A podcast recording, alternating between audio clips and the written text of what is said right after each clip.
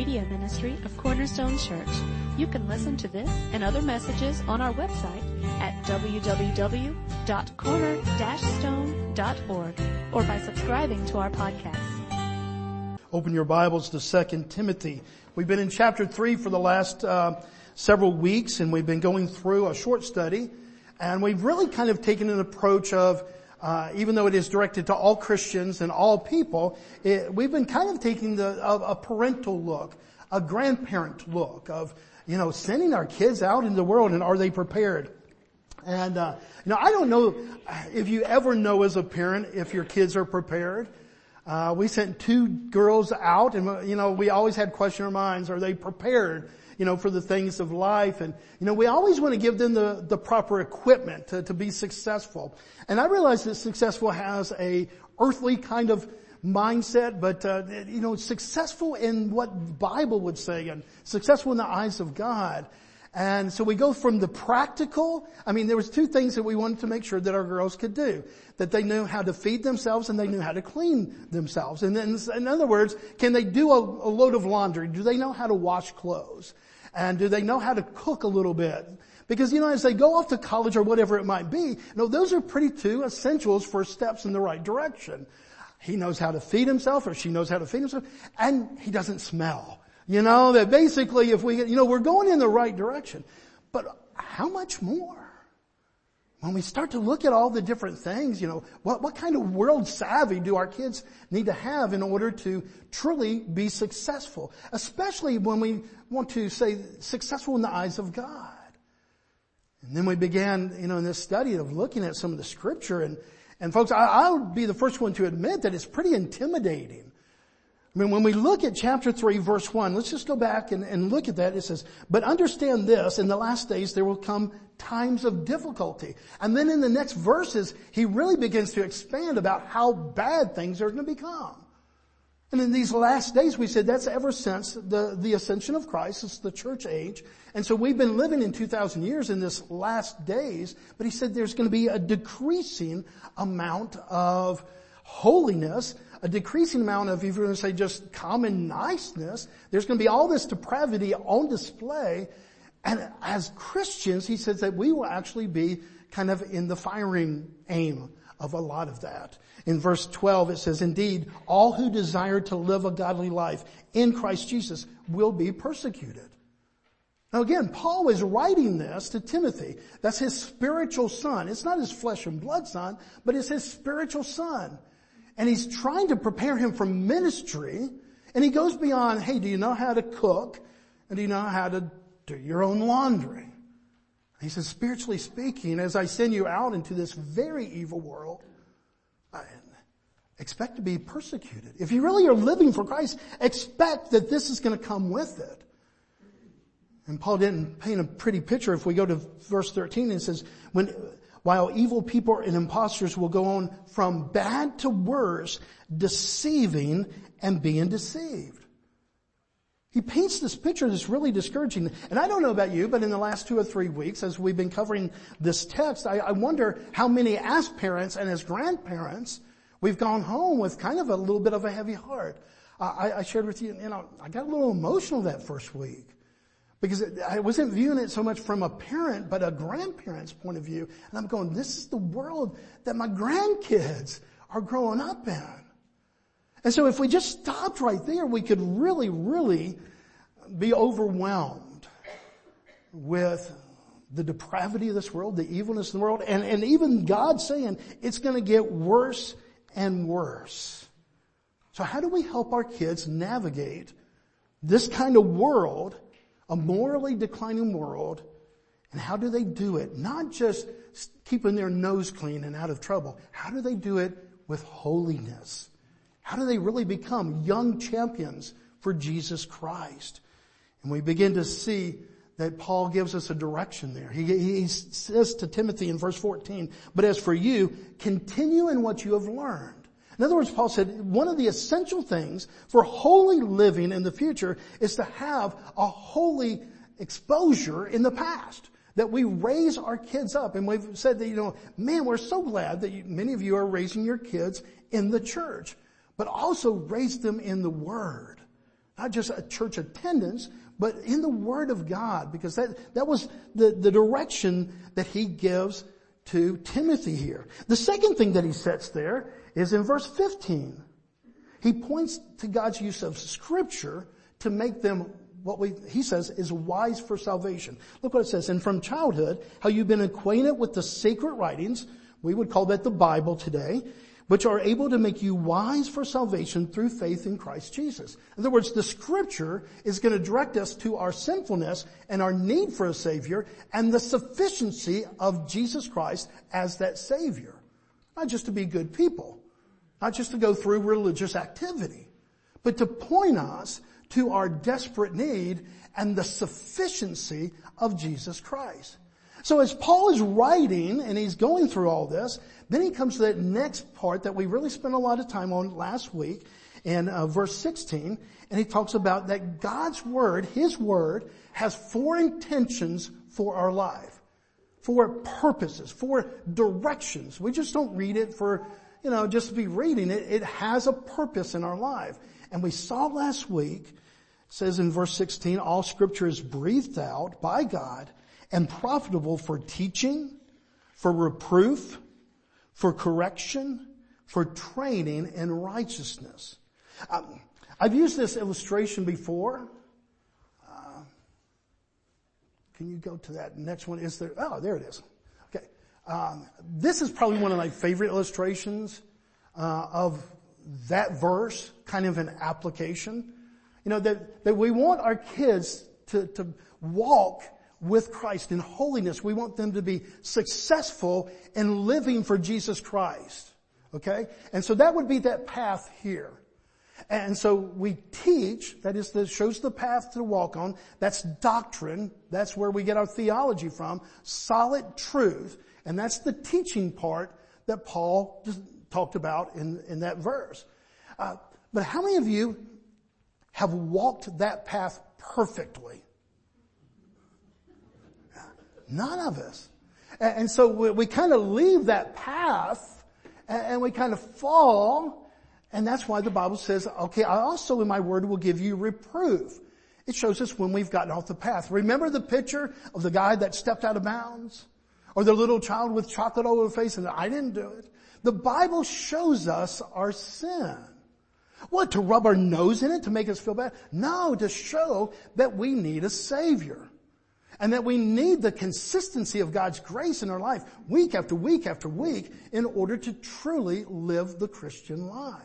And so the Bible has reproof in it. That is, it just shows us, hey, you're out of bounds here. But then, because God loves us so much, it gives us correction. It, he doesn't just show us where we're wrong, but He shows us how to get back on the right path. And we use the illustration of a math teacher. It'd be one thing to say wrong, wrong, wrong, wrong. No, that math teacher will show you, here's what you did wrong, Billy. Here's the correct way to do it. And the Bible does that. Why? So that we can get back on the right path. And then the Bible also, that fourth thing that Paul said was training in righteousness. Here's the right way to go.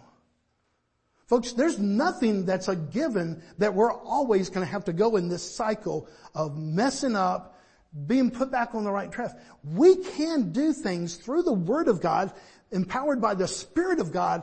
There is the possibility of holy living. Okay, let's not just kind of give away holy living, say, hey, we're all going to fail all the time in all things. No, none of us are perfect. We will be challenged. We will go through this cycle a lot. But by the grace of God and by the power of His Spirit, He puts us right back on the right path and He trains us for righteous living. Does that make sense? Does that help? I'm a visual person, so when I looked at it going, okay, now that verse makes total sense.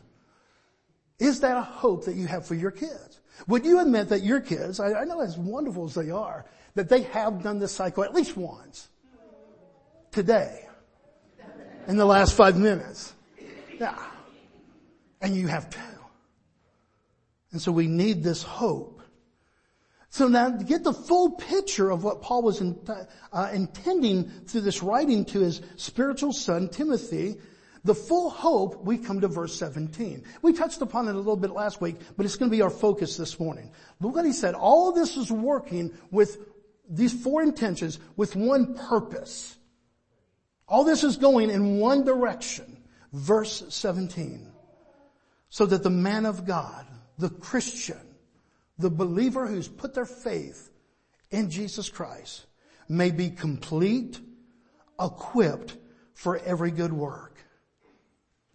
Now folks, I, I realize I just took 25% of my time this morning to do nothing but review of the last three weeks. But it's really important. Because so many times, you know, I don't want to do that to, bore you or to insult your intelligence that you didn't get it the first time around. But context is everything. We can take one verse here and one verse there and one verse there and not get, sometimes we can mishandle the Word of God by just taking a verse at a time. Other times we don't get the full beauty of what is happening. And this is one of those situations where I believe we don't get the fullness of the beauty of what God is telling us through Paul to Timothy about the hope that we have for ourselves as believers, for our kids when they come to faith in Christ, and for sending them out in a world that's really, really, at times, quite scary. And so this morning, I, I want you to, to get the flow of this chapter. It starts off quite frightening, but it doesn't end this way. This verse ends in a way that gives us hope because it's based on the promise that God is giving to us. By the time we get to verse 17, this hope is based in both His Word, but also empowered by His Spirit, the, the life that we can have in Jesus Christ. Parents, grandparents, believers, don't miss the promise of this verse. As intimidating as it is to wonder if our kids are going to be able to navigate this world, with all of its deceitfulness, with all the lies, with all the different things that are going on in this world, look what God promises. He says that they, if they are in His Word, if they put their faith and trust in Jesus Christ, then they are empowered by the Spirit of God through the Word of God and look at the words that He uses to describe the Christian who's in the Word empowered by His Spirit. Complete, equipped, for every good work. The ESV, one of my favorite uh, translations, uses the word complete. The Greek word is artios, and it's the word is defined here as to be fit, complete, qualified to function, sufficient, completely qualified to be proficient. It has the sense of not just being adequate, but more than adequate. And do you want your kids to be adequate? I mean, husbands, if your wife came up and said, oh, you're an adequate husband. Thanks for that you know, burst of encouragement there. You know, adequate means, okay, yeah, you can do the job or yours, it's sufficient, you can hit this watermark. But the word that's used here means really more than sufficient, qualified to function in a superior level. It means that you're ready for this next step. Paul gives a promise here to Timothy. He gives it to us. God gives us. That, that's why, anybody have the King James Version Bible this morning? It's going to use the word perfect. And that was always kind of intimidating when I was a kid. I, I was raised in King James Bible and as a man, so you can be perfect. I'm going, I blew that already. But it, what it meant is, no, you'll have the perfect ability to live the Christ life. You'll, you'll be equipped because the Word of God, empowered by the Spirit of God, to have victory in this Christian walk. Now let's go back away from parents and, and away from grandparents and that perspective. If you're here this morning, you're neither a parent, a grandparent, you're just a Christian or and you're going, man, I, am having, I'm struggling, pastor, just to live the Christian life. This promise is for all of us who are Christians. It, it's a promise that if we are in the Word, empowered by the Spirit of God, that He will, He's given us the equipment to be victorious. Is that victory automatic? No. We have to apply it. A lot of us, uh, some of our discipleship groups and, and our senior adult group right now, we're going through a study of the Holy Spirit, and we found out that okay, the Holy Spirit sealed us into the day of redemption. That was kind of automatic; it happened right when we were saved. But all these other things, that He's a comforter, that He's you know all these other things, we kind of have to participate with the Spirit. He's more than able. He's got His side covered. But we can grieve the Holy Spirit. We can actually resist the Holy Spirit, even as believers. And so we may not always be comforted, even though we've been promised that we have a comforter. But the more and more that we lean upon the power of God, the Word of God, and we put faith and trust in all of His promises, we will be comforted even in situations that are not all that comforting. Does that make sense? So we participate. And this here uh, in this verse. I, I believe this is a participatory promise. That as we raise our kids in the Word, as we as Christians go to the Word, empowered by the Spirit of God, we will have the equipment to walk successfully, victoriously, the Christian life. Well, Bobby, you've said that about eight times now. Yeah, you're probably going to hear it about three or four more times. Because one of the challenging things for us as Christians, I don't know about you, but as far as I'm concerned, are you over kind of overwhelmed with the path of holiness? Are you ever, you know, going there, two steps forward, five steps back? Have you ever felt that way in your Christian life? And your heart is kind of, your, your heart, I do love Jesus. It's not like I just, you know, don't believe in Jesus. I, I love Jesus. I, he is my Savior. I just have a lot of fear or I have a lot of selfishness or I have a lot of dependence on self or whatever it is, you fill in the blank that keeps you from going five steps forward. But that's a challenge that as I talk to other Christians, uh, seems to be a pretty commonplace thing. This verse here isn't saying, okay, you know, we're not going to have challenges in our life. No, what it's saying is, you are equipped for victorious Christian living. And we see the full weight of that promise in the next chapter. Now, remember, Paul wrote a letter. Paul didn't say chapter 1, verse 1. Paul wrote a letter to his spiritual son, Timothy. We're the ones that broke it up in, in Christian history so that we could say, open your Bibles to 2 Timothy chapter 3, verse 16. Paul didn't write it that way. He wrote a letter. And so that letter continues on.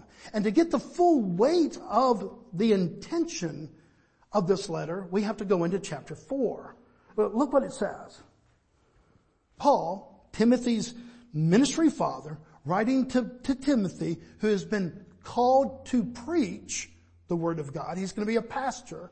Look at the words. 2 Timothy 4 verse 1. I charge you in the presence of God and of Christ Jesus, who is to judge the living and the dead, and by his appearing in his kingdom, preach the word. Be ready in season and out of season. Reprove, rebuke, and exhort with complete patience and teaching. For the time is coming when people will not endure sound teaching, but having itching ears, they will accumulate for themselves teachers to suit their own passions, and will turn away from listening to the truth and wander off into myths. Question. Is Paul telling Timothy that being a pastor and preaching the word that he's charged with there, that it's going to be easy? He doesn't fool his spiritual son. He doesn't say, hey, piece of cake. You just, you know, go on, preach the word, everything's going to work out. No, he says, man, expect opposition.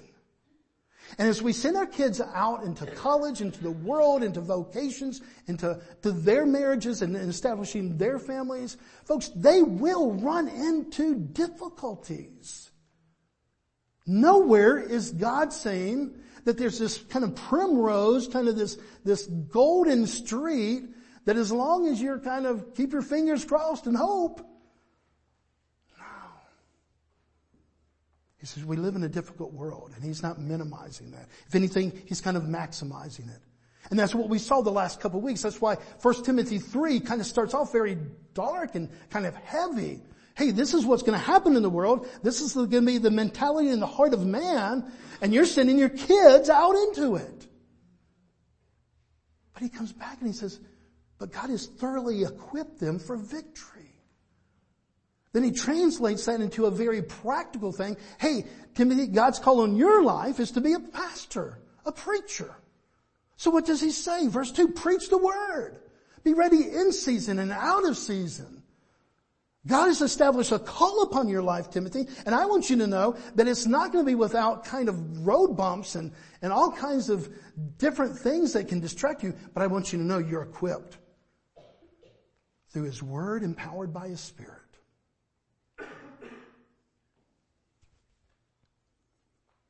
Isn't it kind of overwhelming when our kids go from three and four and five and six to 14 and 15 and 16 and 17? And more and more we begin to see kind of a direction for their life. More and more they begin to say, hey, I think I want to be this. Hey, I think I want to go study, you know, engineering. Hey, I think I'm going to be in this vocation. And, and their life begins to take on a substance. And they're not just your little baby anymore, but they're going to have real lives and they're, they're possibly going to be real mommies and daddies and, and they're going to have children of their own. And you have dreams for your kids. Well, let me assure you of something. God's word said that God has a plan for your child's life. Paul's not saying, man, I just wish that man, maybe you'll turn out to be a preacher there, Timothy. I kind of hope you would be. Paul discerns that God has placed a call on Timothy's life to go preach the word. And so what does he charge him with? Hey, you go out there and preach the word. But know that you're going to be in a battle. But in the midst of that battle, don't ever forget the promise that we call 2 Timothy 3.17. Paul didn't say verse 17. He just said you're going to be thoroughly equipped, sufficiently equipped, just to be adequate or to live in victory. Our greatest hope, parents, our greatest hope, grandparents, is the truth of God's Word empowered by the, the power of God's Spirit working through your sons and your daughters. It's the greatest hope that you have for them. Now, hey, you got into the right school. Man, it's wonderful to get into a great school. It's wonderful to do all those things. Every parent should aspire the very best for their children. And we do. But I want you to know that ultimately the success for our children is not the school that they go to. It could be an important part, but it's not ultimately defined by that. It's not ultimately defined by this or that or the other. It's defined by have we built a foundation of God's Word, foundational truth in their life? Have we introduced them to truly their reliance upon the very Spirit of God, the Holy Spirit to empower them and that that's what's going to equate victorious Christian living. And that success in that arena may not look like success in the world's eyes. I've got a funeral this afternoon. I've been doing a lot of funerals in the last couple of weeks and uh, these have been people that uh, have lived on earth for 80 plus years and so when, when, you do a funeral of somebody that's 80 plus years, one, uh, just a couple weeks ago when I did one, I said, you know, man considers if a life was successful or not. And uses all kinds of gauges. You know, was he rich? Was he this? Did he have a great position in the world and have power? This, that, and the other. And, and yet when we look back and we say, okay, this is what God considers to be successful in a man's life. Whether that life is two years longer, 20 years longer, 102 years long.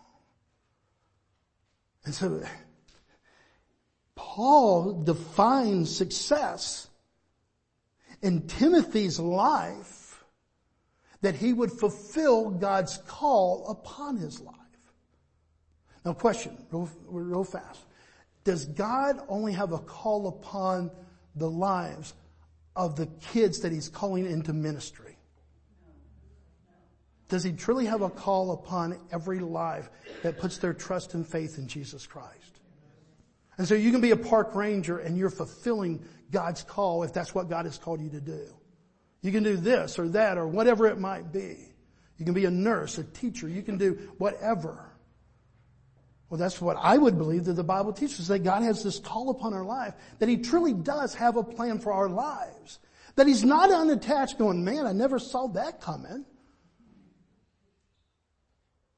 But as He knitted us together in our mother's womb, the Bible makes it very clear that not only our salvation was provided back here before the creation of the world, but even God's plan and His call upon our lives.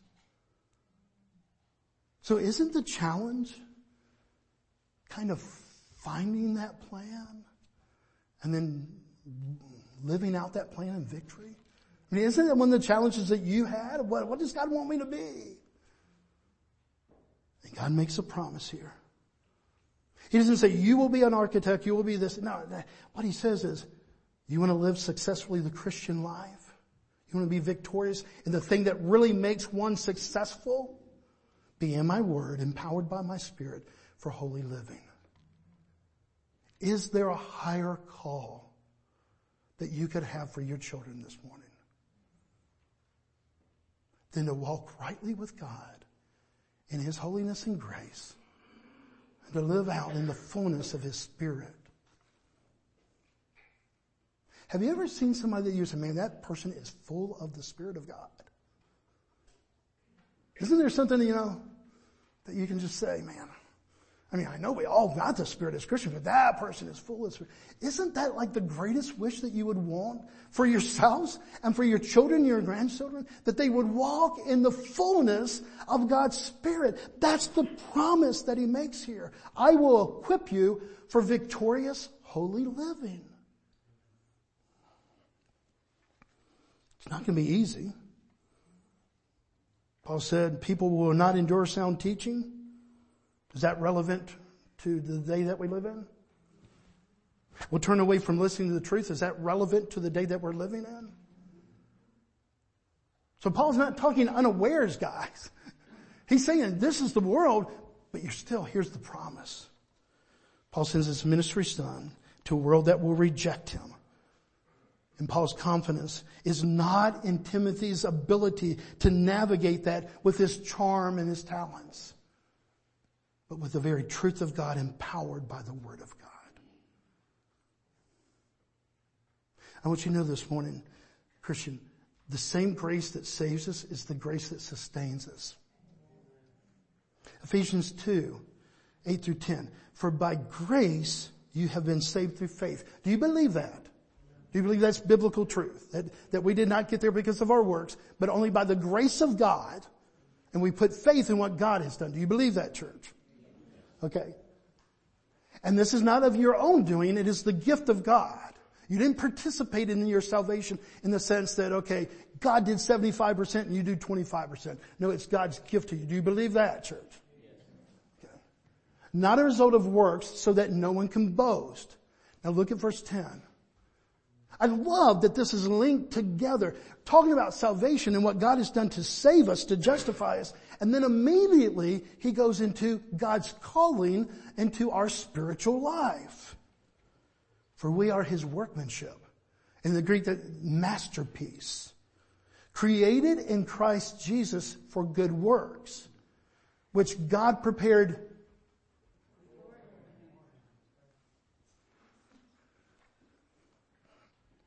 He has a plan for your kids. Is that not cool? That the creator of all of everything knows your child, created your child, and has a plan beforehand. He didn't say, well man, I thought maybe architect, but the guy can't keep his mind on anything. I thought maybe police officer, but I wouldn't put him on the streets with a gun. No, he's, God's not reacting that way, guys. Beforehand, He has a call upon our lives.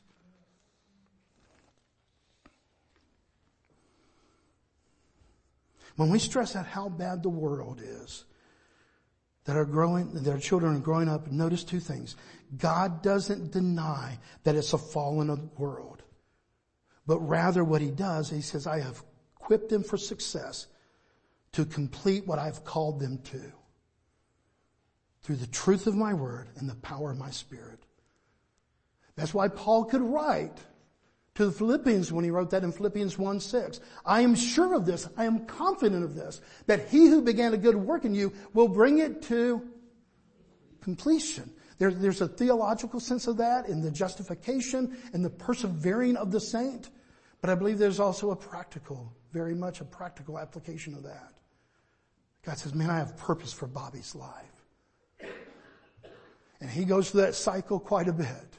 But my word empowered by my spirit, I, am going to train him for righteousness. I, I, want him to walk in holiness. I want him to, to actually be able to say, by the grace of God, I have victory in this Christian life.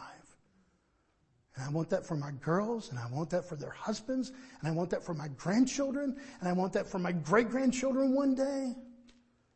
And this is the promise of God. Let us rest in it. Let's make much of it. Let us not be fearful of sending our kids out. Let us truly say, God, it truly is in your hands. And yet you help me to participate in it by making sure that he has a foundation. She has a foundation of your word. And Father, empowered by your spirit for victorious living. Let's pray. Father, we love you. We thank you. Father, in one way, I feel like I've repeated myself at least a thousand times this morning with the same things. And yet, Father, I don't know anything else to preach from this passage, Father, except that you have made this promise that your word, empowered by your spirit, is the answer, Father. Father, thank you that you're honest with telling us that it's, it's really a, a difficult and challenging world. Thank you that Paul told Timothy, you will be persecuted. You will be living a day where they will reject what you're saying as truth. There will be a day when you'll be fired as a pastor and they'll hire a new pastor that will tell them what they want to hear. Father, thank you that you are so honest. You, Father, that you knew the day that we're going to be living in the challenges that every parent feels this morning. And yet in the midst of that, you've given them this great assurance, this great promise that as their children have placed faith in, tr- in, their life in what Christ has done to bring them into rightness with the Holy God. And as they turn to your word, filled with your spirit, you have equipped them to live the victorious Christian life. Father, may we as parents be examples of that. May we pass on that hope to our kids, not just in theory, but in, in actuality, that we may live these lives. So that when that time comes in that son or that daughter or that grandchild's mind, does this stuff really work? They will be able to say, yes, I saw the power of the living God working through His Word, empowered by His Spirit to bring mom and dad through some of the most difficult, challenging times of their lives. May we have that testimony, Father, to give our Abrahams to our Isaacs. That we would lay down all that is valuable and meaningful in our children for obedience to Jesus Christ. We love you and we thank you, Father, for this hope and for this promise. And we pray this in the power of Christ. Amen.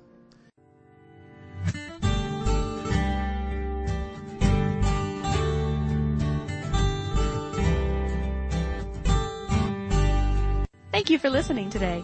We hope this message was a blessing to you. To learn more about our church or our media ministry, you can visit us online at www.corner-stone.org or find us on Facebook.